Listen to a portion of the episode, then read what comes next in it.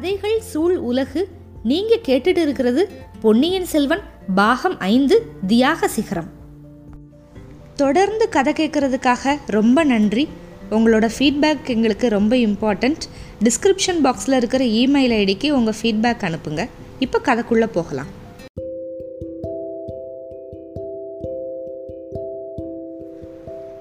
பொன்னியின் செல்வன் பாகம் ஐந்து அத்தியாயம் முப்பத்து ஒன்று வேலை வந்துவிட்டது. போன அத்தியாயத்தில் சொன்ன நிகழ்ச்சிகளோட இந்த கதையை முடிச்சு விட முடியும் அப்படின்னு சொன்னால் எவ்வளவோ நல்லாயிருக்கும் நேயர்கள் சிலர் ஒருவேளை அந்த மாதிரி எதிர்பார்க்கவும் கூடும். ஆனால் ஏறக்குறைய அது வந்து இயலாத காரியமாக தான் இருக்குது அதே தினத்தில் கிட்டத்தட்ட அதே நேரத்தில் கடம்பூர் சம்புவரையர் மாளிகையில் நடந்த ஒரு பயங்கரமான நிகழ்ச்சியை பற்றி இப்போ நம்ம சொல்லியே ஆகணும். இப்படி தான் கல்கி வந்து இந்த அத்தியாயத்தை வந்து ஆரம்பிக்கிறாரு. நந்தினி அவளோட அந்தப்புற அறையில் தனியாக அங்கேயும் இங்கேயும் நடந்துக்கிட்டு இருந்தா. உள்ளத்தில் இருக்கிற பரபரப்பு அப்படியே முகத்தில் தெரிஞ்சிச்சு. அவளோட கண்ணில் ஒரு அபூர்வமான மின்னொளி சுடர் அப்படியே தோன்றி தோன்றி மறைஞ்சது. அந்த அறைக்குள்ளே வர்றதுக்கு நிறைய வழிகள் இருந்ததில் அது எல்லாத்தையும் அடிக்கடி பார்த்துக்கிட்டே இருந்தா. அந்த வழிகளில் ஏதாவது காலடி சத்தம் கேட்குதா அப்படின்னு அவளோட காதுகள் வந்து அப்படியே கூர்ந்து கவனிச்சுக்கிட்டே இருந்துச்சு. வேலை நெருங்கிருச்சு அப்படின்னு உதடுகள் அடிக்கடி முணுமுணுத்துக்கிட்டே இருந்துச்சு. சில சமயம் அந்த முணுமுணுத்த அந்த உதடுகள் அப்படியே துடிச்சிச்சு. இன்னும் சில சமயம் அவளோட கண் இமைகள் புருவங்கள் எல்லாமே துடிச்சது. அவளோட உடம்பு முழுக்க ஆவேசக்காரனோட தேகம் துடிக்கிற மாதிரி அப்படியே பதறுச்சு. நந்தினி படுக்கிறதுக்காக அமைச்சிருந்த அந்த பஞ்சனை மெத்தை விரித்த கட்டில். அதில் நாலு பக்கமுமே திரைச்சீலைகள் அப்படியே தொங்குச்சு. அந்த திரைச்சீலைகள் வந்து அப்படியே கட்டில் அடியோடு மறைச்சிருந்துச்சு. நந்தினி ஒரு பக்கத்து திரைச்சீலையை மெதுவாக தூக்குனான் படுக்கையில் நீளவாட்டில் வச்சிருந்த கொலை வாழை பார்த்தா. கொல்லன் உலைக்களத்தில் ஜொலிக்கிற தீயினால் செஞ்ச வாழ் மாதிரி அது அப்படியே மின்னுட்டுக்கிட்டு இருந்துச்சு. அந்த தீயினால் மெத்தைய மெத்தையும் கட்டிலும் திரைச்சீலைகளும் எரிஞ்சு போகலை அப்படிங்கிறது ஆச்சரியமாக தான் இருந்துச்சு. அதையெல்லாம் பார்த்துட்டு தான் அது செந்தழல்னால் செஞ்ச வாழ் இல்லை இரும்புனால் செஞ்ச வாழ் தான் அப்படின்னு நம்மளுக்கு புரியும். நந்தினி அந்த வாழை கையில் எடுத்தா தூக்கி பிடிச்சா தீபத்தோட ஒளியில் காமிச்சா இன்னும் கொஞ்சம் நல்லா மின்னுற மாதிரி வச்சு அப்படியே சந்தோஷப்பட்டா. அப்புறம் அந்த வாழை வந்து தன்னோட மார்போடு சேர்த்து அணைச்சிக்கிட்டா. கன்னத்தோட சேர்த்து வச்சுக்கிட்டு முத்தமிட்டா. அந்த வாளோட பேசவும் ஆரம்பிச்சா. தெய்வ வாளே நீ உன்னோட வேலையை செய்ய வேண்டிய வேலை நெருங்கிருச்சு. நீ என்னை கைவிட மாட்டேயில? இல்லை நீ என்னை கைவிட மாட்ட. என்னோட கைகளே என்னை கைவிட்டாதான் விடும் அப்படின்னா. அப்புறம் தன்னோட ரெண்டு கையையும் பார்த்துக்கிட்டான் ஏ கைகளே நீங்கள் உறுதியாக இருப்பீங்களா? சீச்சி இப்போவே இப்படி நடுங்குறீங்க. சமயம் வர்றப்ப என்ன பண்ணுவீங்க? ஆ உங்களை நம்புறதுல பிரயோஜனமே இல்லை. வேற ரெண்டு கைகளை தான் நான் இன்னைக்கு சம்பாரிச்சுக்கணும் அப்படின்னா. திடீர்னு நந்தினியோட உடம்பு முழுக்க ஒரு தடவை அப்படியே சிலுத்துச்சு வெறி கணல் கொண்ட கண்கள்னால அப்படியே மேலே பார்த்தா. ஆஹா வந்துட்டியா? வா வா. சரியான சமயத்தில் தான் வந்த. என் அன்பே என் அரசே வா. வீரபாண்டியன் தலையே ஏன் கூரை ஓரத்திலேயே இருக்க? இறங்கி வா இங்கே யாருமே இல்லை. உன் அடியாளை தவிர வேற யாரும் இல்லை. ஏன் இப்படி விழிச்சு பார்த்துக்கிட்டு இருக்க? வாயை திறந்து ஒரு வார்த்தை சொல்லு. இந்த கண்டத்துக்கு தப்பிச்சு உயிர் பிழைச்சா உன்னை பாண்டிய சிங்காசனத்தில் ஏற்றி வைப்பேன் அப்படின்னு சொன்னியே அதை நான் மறக்கலை. உனக்கு நான் கொடுத்த வாக்குறுதியையும் மறக்கலை. அதை நிறைவேற்றுற வேலை நெருங்கிருச்சு. அதுக்காக நான் எத்தனை காலம் பொறுமையாக காத்திருந்தேன் என்னென்ன வேஷமெல்லாம் போட்டேன் எல்லாம் நீ பார்த்துக்கிட்டு தான் இருந்த. இப்போவும் பார்த்துக்கிட்டே இரு. நீ தான் கண் கொட்டுறதே கிடையாதே. நானும் கண்ணை மூடி தூங்க முடியாமல் செஞ்சுக்கிட்டு இருக்க. இன்னைக்கு இரவு உனக்கு பழி வாங்கிட்டேன்னா அப்புறமாவது நீ என்னை விட்டு போவல்ல? அப்புறமாவது என்னை தூங்க விடுவல்ல? மாட்டியா? பாண்டிய சிங்காசனத்தில் நான் ஏறி உக்காடுறத பார்த்ததுக்கப்புறம் தான் போவியா? ஓ என்னோட வாக்குறுதியை நான் நிறைவேற்றினா உன்னோட வாக்குறுதியை நீ நிறைவேற்றுற அப்படின்னு சொல்கிறியா இல்லை இல்லை. எனக்கு சிங்காசனமும் வேண்டாம் மணிமகுடமும் வேண்டாம். உன் மகன் அப்படின்னு யாரோ ஒரு சின்ன பையனை கூட்டிகிட்டு வந்தாங்க. அவனை சிங்காசனத்தில் ஏற்றி மணிமகுடமும் சூட்டியாச்சு. உனக்கு பழிக்கு பழி வாங்கிட்டேன்னா அதை கொண்டு நீ திருப்தி அடைஞ்சிக்க. அதுக்கப்புறமாவது என்னை விட்டு போ. போரில் இறந்தவங்க எல்லாரும் எந்த வீர சொர்க்கத்துக்கு போகிறாங்களோ அதே வீர சொர்க்கத்துக்கு நீயும் போவ. அங்கே என்ன மாதிரி எத்தனையோ பெண்கள் இருப்பாங்க அதில் ஒருத்திய என்ன? மாட்டேங்கிறியா? சரி சரி அதை பற்றியெல்லாம் அப்புறம் பேசிக்கலாம். என் அன்பே யாரோ வர்றாங்க போல நீ மறைஞ்சிரு. நானும் இந்த பழி வாங்குற வாழை மறைச்சி வைக்கிறேன். அந்த சமயம் வாசப்படிக்கு பக்கத்தில் உண்மையாகவே காலடி சத்தம் கேட்டுச்சு. நந்தினி வாழை கட்டிலில் வச்சுக்கிட்டு இருக்கிறப்பவே மணிமேகலை உள்ளே வந்துட்டா. கொஞ்ச நேரத்துக்கு முன்னால் வரைக்கும் வெறி பிடிச்சவ மாதிரி புலம்பிக்கிட்டு இருந்த நந்தினி ஒரு கண நேரத்தில் முற்று மாறுதல். நீதானா மணிமேகலை? வா வா அப்படின்னா. அவள் குரலில் அவ்வளோ ஒரு அமைதி. அக்கா இது என்ன? எப்போ பார்த்தாலும் வாழும் கையுமாவே இருக்கீங்க அப்படின்னா மணிமேகலை. பின்ன என்ன பண்ணுறது மணிமேகலை? ஆண் பிள்ளைகள் இவ்வளவு தூர்த்தர்களாக இருந்தா நம்ம வாழ் வச்சிருக்கிற வேண்டியது தானே? தேவி நான் ஒருத்தி துணைக்கி இருக்கனே. என்கிட்ட உங்களுக்கு நம்பிக்கையே இல்லையா? உன்கிட்ட நம்பிக்கை இல்லாமலா என்னோட அந்தரங்கத்தை எல்லாத்தையும் உன்கிட்ட சொன்னேன்? மணிமேகலை இந்த உலகத்திலேயே நான் நம்பிக்கை வச்சிருக்கிறது நீ ஒருத்தி தான். ஆனாலும் உன் கூட பிறந்த சகோதரனுக்கு எதிராக உன்னால் எதுவுமே பண்ண முடியாதுல்ல? அக்கா எனக்கு கூட பிறந்தது ஒருத்தன் இல்லை அப்படின்னு நான் முடிவு பண்ணிக்கிட்டேன். ஏன் அப்படி சொல்கிற மணிமேகலை? எப்படியும் அவன் வந்து உன்னோட சகோதரன். ம் சகோதரனாவது சகோதரியாவது. அந்த உறவெல்லாம் வெறும் பிரம்மை அப்படின்னு எனக்கு புரிஞ்சு போச்சு. கந்தமாறன் என்னோட விருப்பத்துக்கு எதிராக தன்னோட சௌகரியத்துக்காக என்னை வற்புறுத்தி கட்டி கொடுக்கறதுக்கு பார்க்குறான் உண்மையான சகோதர பாசம் இருந்தால் இந்த மாதிரி பண்ணுவானா? தங்காய் உன்னோட நன்மைக்காக அவன் உன்னை இளவரசருக்கு கல்யாணம் பண்ணி கொடுக்கறதுக்கு விரும்பலாம்ல? ஆமாம் என்னோட நன்மை தீமையை இவன் பார்த்துட்டானாக்கும் உண்மையில் என்னோட நன்மை அவனுக்கு முக்கியமே இல்லை அக்கா. ஈழ முதல் வடபெண்ணை வரைக்கும் பரந்த சோழ சாம்ராஜ்யத்தோட சிங்காசனத்தில் நீ பட்ட மகிழ்ச்சியாக உட்காரணும் அப்படின்னு உன் அண்ணன் விரும்புறது உன்னோட நன்மைக்கு இல்லையா?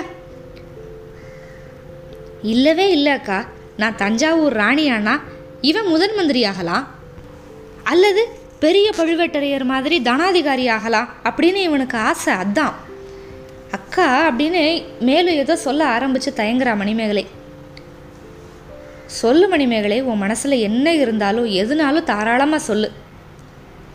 என்கிட்ட உனக்கு இருக்கிற அன்பை குறித்து நீ சொன்னது எல்லாம் உண்மை தானே அக்கா அதை பற்றி சந்தேகப்படாதீங்க. இந்த உலகத்திலேயே நான் அன்பு வச்சிருக்கிறது ரெண்டு பேர்கிட்ட தான் ஒன்று நீங்கள் இன்னொன்று ஆ உங்கள் மனசுக்கே அது தெரியும்க்கா. என்ன ஏன் கேட்குறீங்க தங்காய் உனக்கு அது சந்தோஷமாக இருக்கும்னு நினச்சேன். கதைகளும் காவியங்களும் நீ கேட்டதே இல்லையா? ஒரு பெண்ணோட உள்ளத்தில் காதல் வந்ததுன்னா அதை பற்றி அவள் யாருக்கிட்டையாவது பேச விரும்புறது இயல்புல? அந்தரங்க தோழி அப்படிங்கிறது வேற எதுக்காக? அது உண்மைதான்க்கா என்னோட அந்தரங்கத்தையும் நான் உங்ககிட்ட சொல்லியிருக்கேன். ஆனால் இப்போ நான் அவசரமாக உங்ககிட்ட வந்தது வேற ஒரு செய்தி சொல்கிறதுக்காக ரொம்ப கவலை தர்ற செய்தி அக்கா. கவலை அப்படின்னு சொன்னதுமே நந்தினி திடுக்கிட்டு என்ன என்ன ஏன் என்னாச்சு? அப்படின்னு கேட்டா. எத்தனையோ காலமாக திட்டம் போட்டுக்கிட்டு இருந்தது. இன்னைக்கு எப்படியாவது நிறைவேற்றிடணும் அப்படின்னு நினச்சிக்கிட்டு இருந்த காரியத்துக்கு ஏதாவது தடங்கல் வந்துருமோ அப்படிங்கிற ஒரு பயம். அதோட அறிகுறி வந்து நந்தினியோட முகத்திலையும் தோணுச்சு. அக்கா தனாதிகாரி பழுவேட்டரையர் இன்னும் தஞ்சாவூர் போய் சேரலையா? வழியில். ஐயோ வழியில் என்ன நடந்துச்சு? ஒருவேளை மனசை மாற்றிக்கிட்டு திரும்பிட்டாரா? அப்படின்னு அவசர அவசரமாக நந்தினி கேட்ட கேள்வியில் வந்து பீதி குறையவே இல்லை. அப்படி அவர் திரும்பி இருந்தால் ரொம்ப நல்லா இருந்திருக்கும் அக்கா. அன்னைக்கு நம்ம ஏரி தீவில் இருந்தப்போ புயல் அடித்ததில் அந்த புயல் வந்து கொள்ளிடத்துக்கு அப்பாலையும் ரொம்ப கடுமையாக அடிச்சுதான். பழுவேட்டரையர் வந்து கொள்ளிடத்தில் படகுல போனப்ப புயல் ரொம்ப பலமாக இருந்துச்சாம். அப்புறம் அப்படின்னு நந்தினி பரபரப்போடு தான் கேட்டா. ஆனாலும் கவலை வந்து கொஞ்சம் குறைஞ்சிருந்துச்சு. அக்கறை சேர்ற சமயத்தில் படகு கவுந்துருச்சான் ஐயோ தப்பி கரையேறினவங்க கொள்ளிடக்கரையில் முழுக்க தேடி பார்த்தாங்க. உங்களோட கணவரை மட்டும் காணோம் அப்படின்னா மணிமேகலை. இந்த செய்தியை கேட்டதுமே நந்தினி வந்து விம்மி விம்மி அழுவா அப்படின்னு மணிமேகலை வந்து எதிர்பார்த்து அவளுக்கு ஆறுதல் சொல்கிறதுக்கு தயாராக இருந்தா. ஆனால் நந்தினி அப்படி எதுவுமே செய்யலை. கொஞ்சம் கூட படபடப்பு காட்டாமல் அவநம்பிக்கையான குரலில் இந்த செய்தி உனக்கு எப்படி தெரிஞ்சது? அப்படின்னா பழுவேட்டரையரோட போன ஆட்களில் ஒருத்தர் திரும்பி வந்திருக்கான் அவன் என்னோட அண்ணங்கிட்ட சொல்லிக்கிட்டு இருந்தான். நான் என் காதால் கேட்டேன் அக்கா.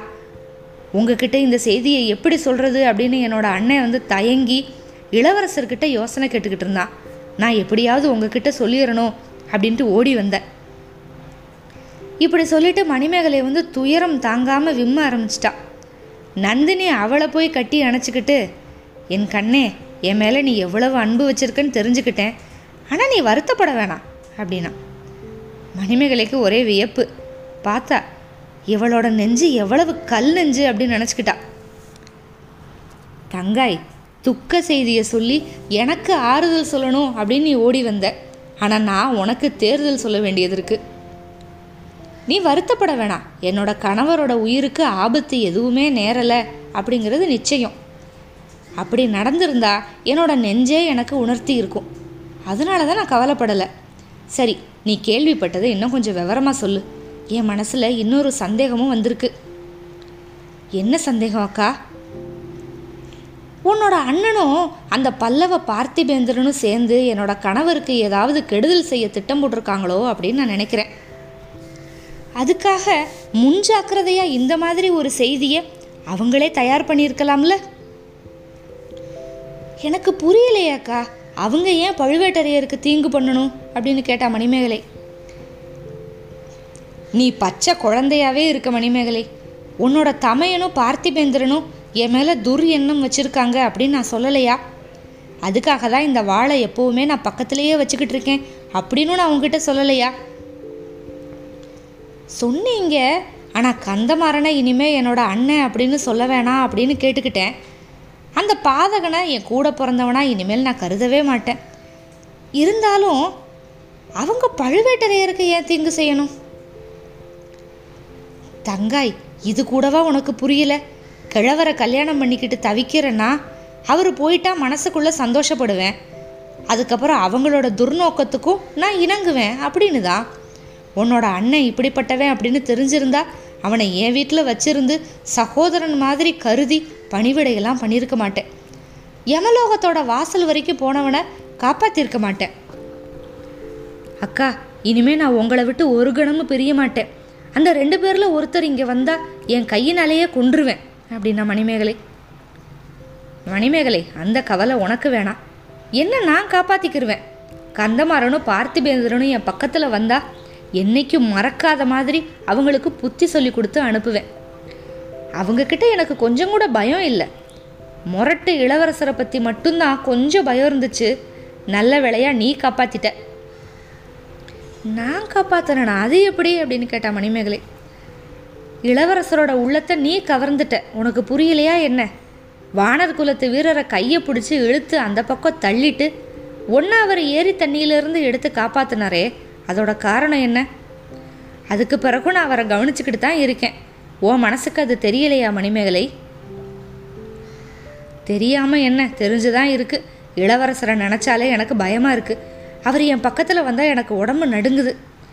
என்னோட அண்ணன் அப்படின்னு சொல்லிக்கிற கிராதகன் இருக்கான்ல அவன் வேற ஓயாமல் பிராணனை வாங்கிக்கிட்டு இருக்கான். எப்போ பார்த்தாலும் இளவரசரை நான் கல்யாணம் பண்ணணுன்னே சொல்லிக்கிட்டு இருக்கான். தனியாக என்ன ஒரு கணம் பார்த்தா போதும். உடனே உபதேசம் பண்ண ஆரம்பிச்சிடுறான். அவனோட தொந்தரவுக்காகவே அவனோட தொந்தரவுக்காக இளவரசரை கல்யாணம் பண்ணிக்கலான்னு முடிவு பண்ணிட்டியா அப்படின்னா நந்தினி.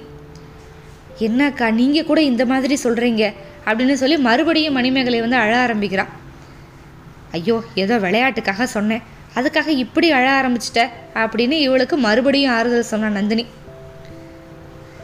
உன் மனசை நல்லா யோசிச்சு சோதிச்சு பார்த்து பதில் சொல்லு. உண்மையாகவே நீ இளவரசர் கரிகாலரை விரும்பலையா? அவரை கல்யாணம் பண்ணிக்கிட்டு சோழ சாம்ராஜ்யத்தோட பட்ட மகிழ்ச்சி ஆகணும்னு நீ ஆசைப்படலையா? ஒரு தடவை கேட்டாலும் நூறு தடவை கேட்டாலும் என் பதில் ஒன்று தான் அக்கா. அந்த ஆசை எனக்கு கொஞ்சம் கூட கிடையாது. சரி வானர் குலத்து வந்தியத்தேவர்கிட்ட உன்னோட மனசை பறிகொடுத்துருக்க அப்படிங்கிறது உண்மைதானே? ஆமாம் அக்கா ஆனால் அவரோட மனசு எப்படி இருக்கோ?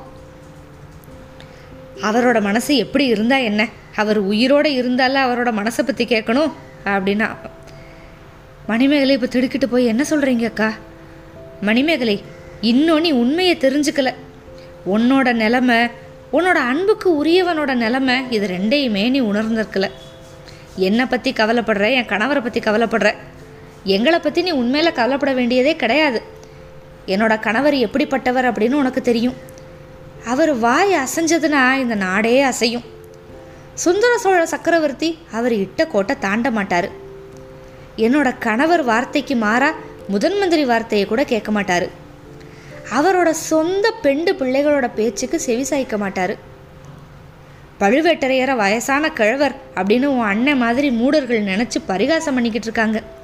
ஆனால் அவர் ஒரு மூச்சு விட்டால் உன்னோட அண்ணனையும் பார்த்திபேந்திரனையும் மாதிரி நூறு வாலிபர்கள் மல்லாந்து விழுவாங்க. அதனால் பழுவேட்டரையருக்கு யாரும் தீங்கு பண்ணிட முடியாது. அப்புறம் என்ன காப்பாற்றிக்கிறவும் எனக்கு தெரியும். இதை காட்டிலேயே எத்தனையோ இக்கட்டான நிலைமைகள்லேருந்து நான் என்னைய காப்பாற்றிருக்கேன் உண்மையாக இப்போ நான் கவலைப்படுறது உன்னை பற்றி மட்டும்தான். இந்த பொண்ணு நம்ம மேலே இவ்வளவு அன்பு வச்சுருக்காளே இவளுக்கு எதுவுமே நடக்காமல் இருக்கணுமே அப்படின்னு நான் கவலைப்படுறேன். நீ இந்த அறைக்குள்ளே கொஞ்சம் நேரத்துக்கு முன்னால் வந்தப்போ உன்னை பற்றி தான் யோசித்துக்கிட்டு இருந்தேன்.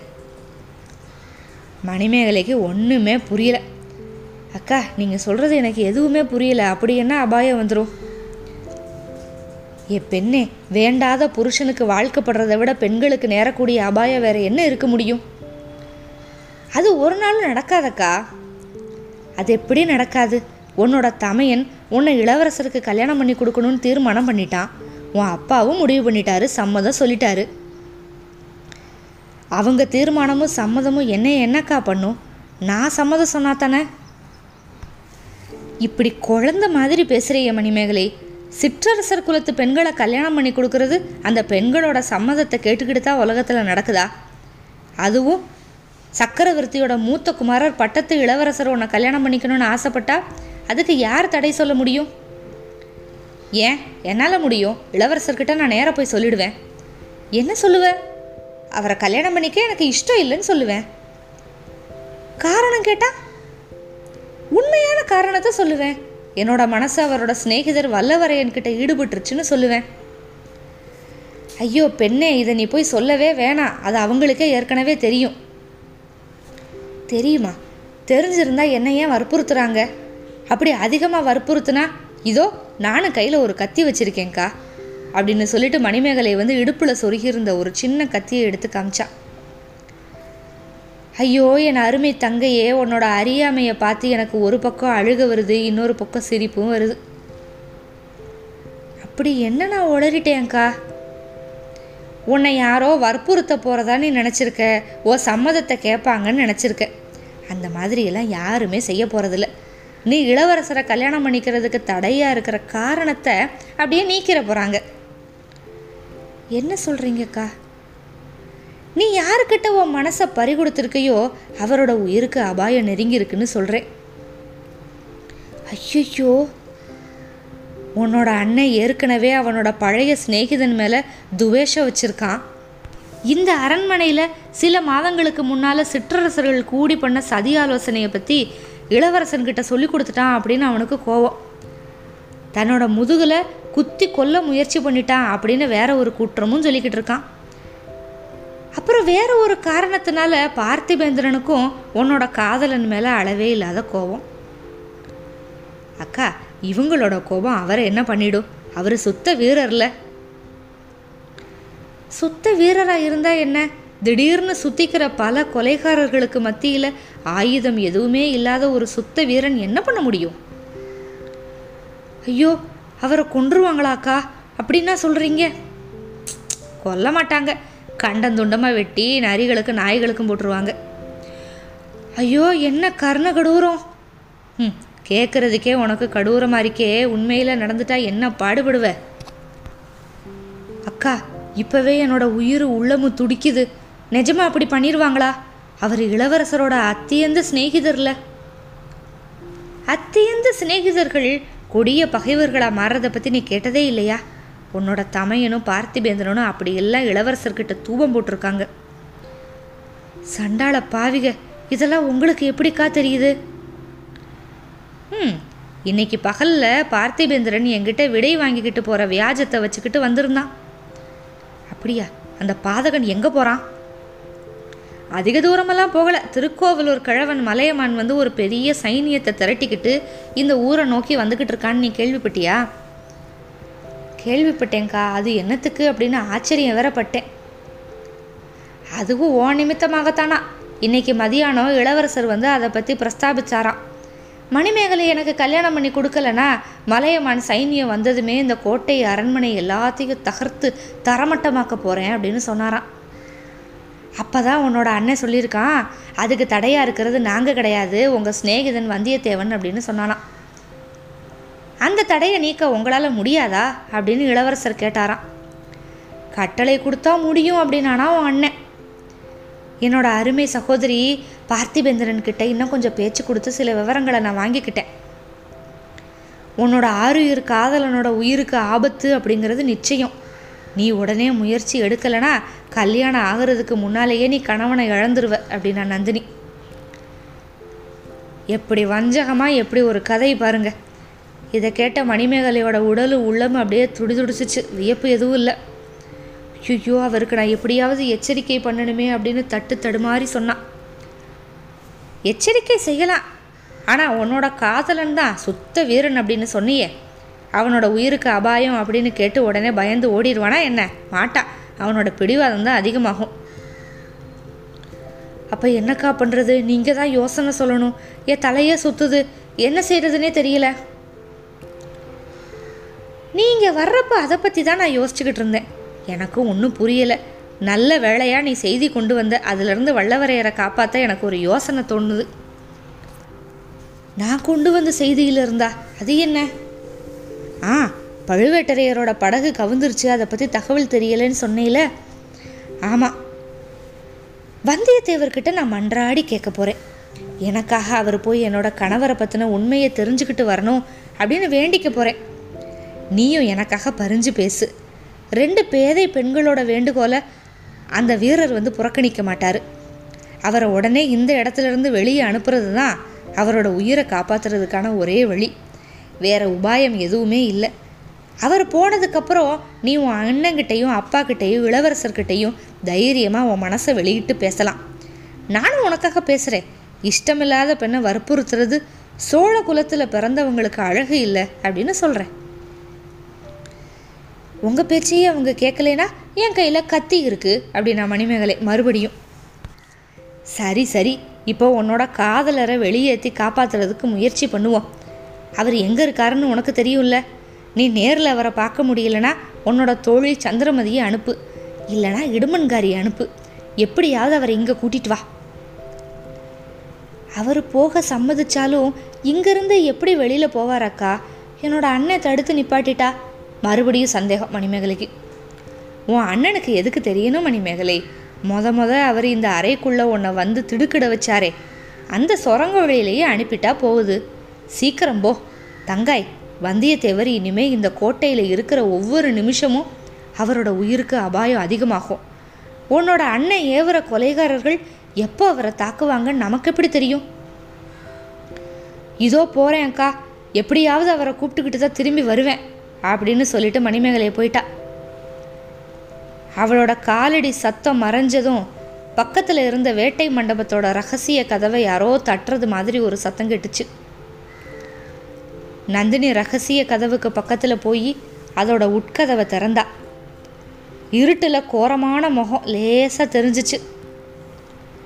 மந்திரவாதி வந்துட்டியா? அப்படின்னா நந்தினி. வந்துட்டே ராணி வேலையும் வந்துருச்சு. அப்படின்னா ரவிதாசன்.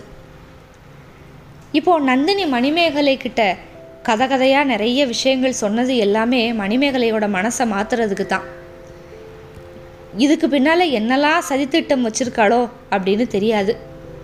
வந்தியத்தேவனை உண்மையிலேயே கோட்டையை விட்டு வெளியே அனுப்புறதுக்காக முயற்சி பண்ணுறாளா இல்லை வந்தியத்தேவனை வச்சே ஆதித்த கரிகாலனை கொலை பண்ணணும் அப்படின்னு முயற்சி பண்ணுறாளா இது எல்லாமே பொறுத்திருந்து பார்க்கலாம்.